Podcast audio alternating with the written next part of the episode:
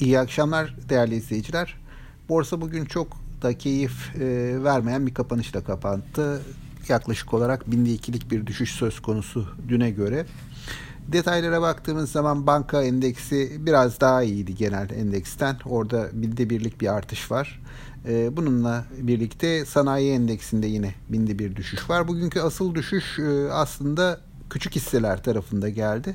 Küçük hisselerin e, dahil olduğu 100 dışı, BIST 100 dışı endekste yaklaşık %1.3'lük bir e, düşüş geri çekilme var. Burada da kısmen bugünden geçerli olmak üzere yapılan e, yeni düzenlemelerin, yeni gruplandırma ve endeks gruplandırmalarının etkisi olduğunu söyleyebiliriz. E, bugün piyasada çok e, sakin bir gündü haber akışı açısından, e, yatırımcı risk iştahı açısından. Tabii güne nispeten iyi başladı borsa aslında ama gün içerisinde e, dolardaki geri çekilmenin tersine dönmesiyle birlikte bir miktar tabi burada e, muhtemelen yatırımcıların e, risk algısı da rol oynamış olabilir. Kurun özellikle öğleden sonra tekrardan TL'nin değer kaybetmeye başlamasıyla bankacılık hisselerindeki kazançların bir bölümünün geri verildiğini yine benzer şekilde BIST 30 hisselerinde birkaç gündür görmekte olduğumuz nispeten iyimser havanın biraz dağılmakta olduğunu gördük ve endeks e, yataya yakın seviyelerde kapattı.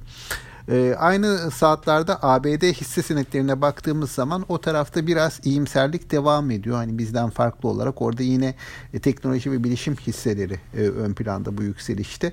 E, dolayısıyla biraz yurt dışından da ayrışmış gibi bir e, tablo ortaya çıktı bugünkü borsanın keyifsiz performansı sonrası. Önümüzdeki günlerde yine hani kur belirleyici olacak. Çünkü borsada baktığımız zaman geride kalan sektörler arasında en ön plana çıkan sektör bankacılık sektörü. Ve bankacılık sektörde biliyoruz ki e, kurdaki bu oynaklığı, hareketlenmeleri çok fazla e, sevmiyor. Eğer kurda bir istikrar sağlanırsa bankacılık hisseleriyle birlikte endeksin biraz daha yukarı yönde hareketinde devam ettirebileceğini düşünüyorum. Aksi takdirde hani kar satışları veyahut yatay bir endeksle sene sonuna kadar devam ederiz. Tabi burada dikkat çeken noktalardan biri piyasada çok fazla yatırımcı yabancı, yatırımcı yabancı e, kalmadı. Dolayısıyla piyasa genelde yerli yatırımcının kendi dinamikleriyle dönüyor.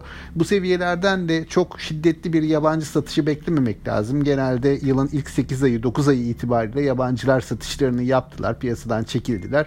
Kalan yatırımcılarda kalan yabancı yatırımcılarda nispeten daha düşük e, satışlar olabilir ama e, bunlar daha önceki aylarda gördüğümüz gibi sert satışlar olmaz diye düşünüyorum.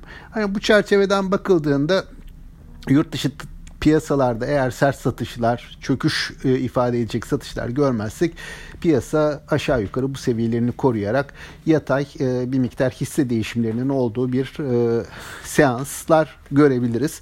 Eğer kur tarafında hani bir istikrar sağlanırsa TL güçlenmeye devam ederse o zaman da banka tarafında e, daha olumlu, alıcılı bir e, seyir görebiliriz. Gelecek hafta e, bankalarda sendikasyon haberleri gelmeye başlar diye tahmin ediyorum. Bu dönemde hani biraz bankaları yakından izlemek gerek. Yine bu ayın sonundan itibaren bankaların 3. çeyrek bilançoları açıklanacak. Yani bu dönemde eğer kur da yardım ederse biraz daha banka ağırlıklı bir portföy takip etmekte fayda var diye düşünüyorum. Bugünün ardından da görüşlerim bu şekilde tüm yatırımcılara sağlıklı, bol ve bereketli kazançlı günler dilerim. İyi akşamlar.